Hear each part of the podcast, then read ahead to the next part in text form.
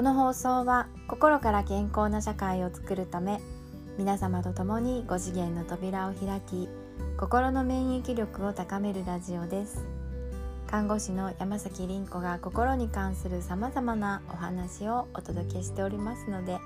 どうぞ今夜もお付き合いください。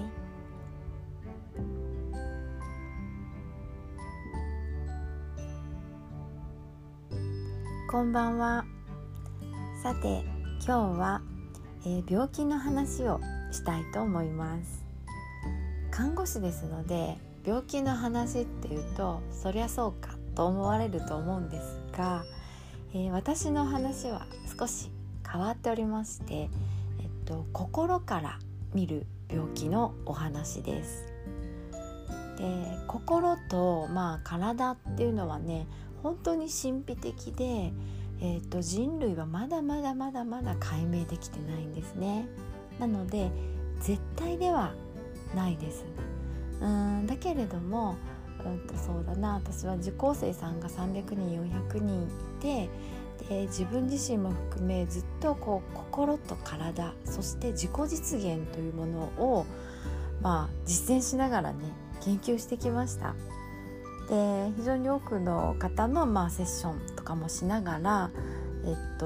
心の様子と体とがどのようにつながっているか、そしてどのように人は自己実現、潜在能力ですね、体って潜在意識なんでね、潜在能力を発揮しているかっていうのをずっと研究してきたんですね。なのであながち嘘ではないです。ただ証明しろと言われると、これは証明できないものなので、信じるか信じないかはお任せいたします。で、今日私がなぜこの話をしようと思ったかというと、ある男性からちょっと相談を受けたんですね。で、その人はちょっと数日前くらいに、職場で正座をして、なんかお話をしてて、で立ち上がった時に足がしびれててよろめいたんですって。で、その時に、なんかフローリングの上に柔らかいマットレスを引いている状態のところで尻餅をついたんですって。で、その時に一緒に手をついて、もともと寝違えて首が痛かったところに手をついたので余計痛くなって、でなんか車の運転をするんだけど、それにもちょっと差し障りが出てきたみたいな感じでね。で、ネットで首のことをいろいろ調べたそうなんですね。で、そうすると首の病気がいろいろ出てきて、その中に頚椎ヘルニアという首のヘルニアの病気があって、彼はどうやらそこで引っかかったみたいなんですね。で、もしかして僕首のヘルニアかもしれないっていう、そういうことだったんですね。でね、私その言葉を彼の口から聞いた時に、あちゃーと思ったんです。あちゃーというのは、やばいっていう感じ。なぜかというと、僕首のヘルニアかもしれないというこの言葉がもう病気の始まりなんですね。なのでね、これどうしても人ってなんか診断したいというか、はっきりさせたいというか、なので調べるんですが、自分を重症化しちゃいけないんです。なぜならね、体はこの言葉に本当に素直に従うんです。この言葉を言っている時に、言葉の振動っていうのは自分の体に一番響いてますよね。最も受け取ってるのは、人に喋ってるとしても自分の体なんです。で、体は、それを望んでるんだと思って、どんどん自己実現するんですよ。これ本当に潜在意識の力なんです。かなりの確率でこれ実現していきます。で、じゃあなぜその人はね、そうやって重症化しちゃうかっていう、ちょっと重い方向に自分を持っていっちゃうかっていうとですね、これ心理反応なんですね。例えば私たちもあると思うんですね。病院にいた時に熱が37度5分だったとしても先生の前では37度8分って言っちゃったりとか、下痢が2回だったとしても3回って言っちゃったりとかすると思うんですよね。で、なぜかというとこれって自分がしんどいのを分かってもらいたいからですよね。で、こういう心理反応って対人の時に働くんです。誰かと喋っている時に。で、病気っていうのは、ある面においては非常に辛いし嫌なんですけれども、ある面においては安心になるんですよね。安心材料なんです。で、病名が分かって安心したとかっていう人も結構いるんですけど、なぜそうなるかっていうとね、病気だっていうことは、病気が証明されるってことはね、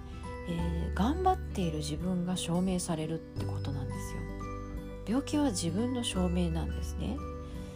無理してるっていうこの自分が証明されるんですよ。病気になるっていうことによって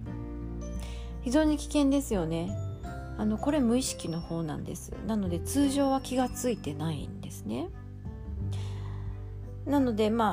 一面は辛い嫌だ、だけど一面においては安心を得てるんだっていう、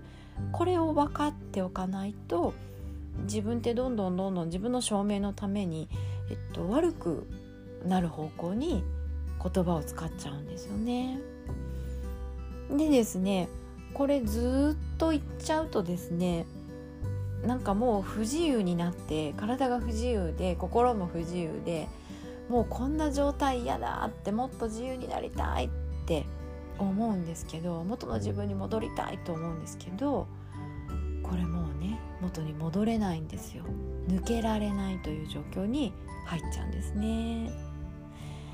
なのでね、本当にこの言葉、自分がどんな言葉を使ってるかっていうところ、十分気をつけて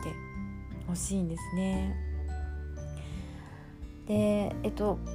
少し前にですね、統合失調症5年ぐらいやっているっていう、看護師の人からですね、会ったことない人ですけど、それについて、統合失調症についてどのような考えをお持ちですかっていう、ちょっと短いメッセージで質問が来たんですよね。で、その方のことを私は全然知らないですし、いきなり意見を求められて、どう言えばいいのか分からなかったんですけど、でも病気は心理的に見ると自分の一部にする、あるいは離脱するのどちらかだと思いますっていうことを私は返信したんですよね。そうするとその人からの返信は、もう5年間で一通りの症状をね、全部やってきて、もういいなって思うんですっていう返信でした。なのでこの人ね、多分もう抜けられると思うんですけど、そういうことに気がついたんでね、抜ける方向に行くと思うんですけど、でもね、時間がかかるんですね、抜けるのに。それは何で予測するかっていうと、どれぐらいの薬を飲んでたかなんです。どれぐらいの強い薬をどれぐらいの期間飲んでたかなんですね。で、薬って全部その悪い毒素の方って、残っていくんですよね。ある程度排泄もしていきますけど、もうある程度残ってどんどん蓄積されていくので、やっぱりここから抜けるのに数年間かかるんですよね。なのでね、少し時間がかかるよねっていう話のところまではしたんですけどね。だからね、本当にこれ一番初め、病気の始まりっていうのを、これ一つの本当に参考としてでいいので、ちょっと気に留めておいてもらいたいなって思うんですね。で、病は気から、気は言葉からというテーマを私今日つけてるんですけれども、この病は気からっていうのがどうやったら伝わるかなとね、別にこれことわざでもないですし、例え話でもなくて本当なんですよね。で、じゃあ気は何でできてるかっていうと、言葉の羅列、言葉の集合体なんです。例えば僕首のヘルニアかもって言ってる時って、体は非常に不安だったり心配だったり、病気って死と直結するので恐怖だったり、そういう不快感を感じてますよね。でじゃあそういう感情がどこから出てくるかっていうと、その頚椎ヘルニアについて調べていた時に、そこにはいっぱい情報があったと思うんですよ。首の痛みとかだるさとか頭痛とか、疲れとかね、手がしびれるとかそういう言葉がいっぱい並んでたと思うんですよ。でこの言葉によってその体の感覚っていうこのリアリティが生まれるんですよね。でこれが、宇宙にエネルギーとなって放たれるわけなんですよね。で引き寄せていくっていう、もう本当にこの潜在能力で自己実現というプロセスに入って病気を達成してしまうという、もう願ってもない方向に行っちゃうんですね。だから本当に自分が願っていることだけを言葉にしなきゃいけないし、これを言葉発音しなくても思考も同じです。思考も体には伝わっている、言葉のエネルギーが伝わるんですってなった場合、少し言葉の説明もしなきゃいけなくなってくるので、ちょっともうついでなんでやっちゃうんですけど、日本語っていうのがこれ非常に重要で、実現力がもう世界で一番強いって言ってもいいぐらい大事な言葉なんです。日本語の始まりは、ひらがななんですね。あいうえおかきくけこさしすせそっていうひらがななんですよね。で、あいうえおっていう母音ありますよね。この5つの周波数、あーって言った時の周波数、いーって言った時の周波数、この周波数が実は、陰陽五行ってご存知ですよね。木火土金水ですね。これ自然の基本ですよね。自然の基本であり宇宙につながっているものですよね。この5つ、木、火、そして土、金、水っていうこの5つの周波数と合ってるんです。すごいでしょ、日本語の母音って。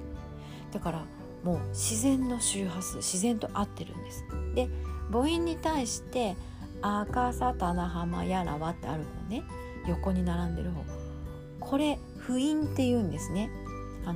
母に対して父なんですよ。不韻なんですね。であは母音なんですけど、さかさたなはまやらまで、ここが不韻なんですけど、この不韻の音っていうのが、太陽系の惑星です、水金地火木土天海冥という、これの周波数と同じなんですね。すごいですよね。でこの母音と不音、母と父によって作られる子音っていうのがありますよね、真ん中にね。だからこれ本当にもう宇宙と自然によって日本語の50音っていうのは作られてるんですよね。だから日本人って例えばその戦争でね、日本って原爆を2つ落とされて、もう経済復興するまで100年かかるとかって言われてたのが、本当に30年40年でもうバブル全盛期まで持っていってるんですよね、経済をね。でなぜそんなことができたかっていうと、これ日本語を喋ってるからなんですよ。みんながね、すごいポジティブな言葉を使って、もう悲しいとか寂しいとかもう辛いとかそういうものを横に置いて、とにかく自我で欲求で、つまりこれは生きていくために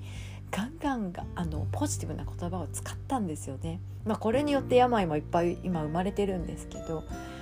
なので非常に実現したんですよね、日本ってね。こういう力が日本語にはあるんです。だから病は気から、そして気は言葉からなんです。今ネットでいろんなものが調べれます。で本でもいろんなものが調べれます、病気のことも。だけどこの原点を知らなかったらいつの間にか病気になっちゃってるっていうことになるので、ちょっと私はこの話をしたいなと思いました。どれぐらいの方が信じてくれるかわかんないし、実感を持ってくれるかもわからないですけれども、その選択は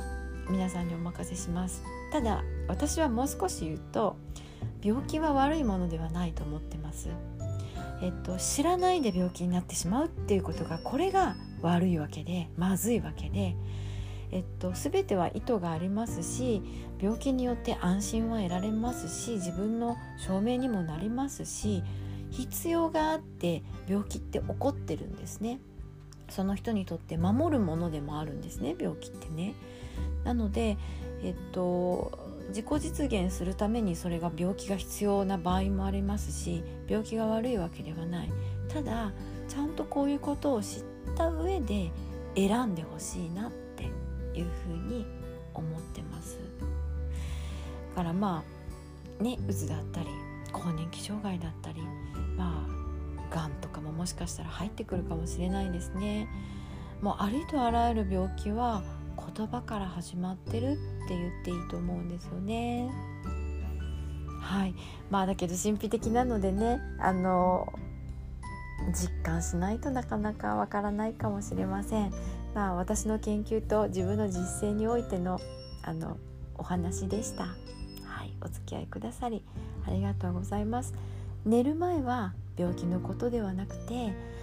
私は元気だったら、明日も一日元気だったらこんな風に過ごそうっていう、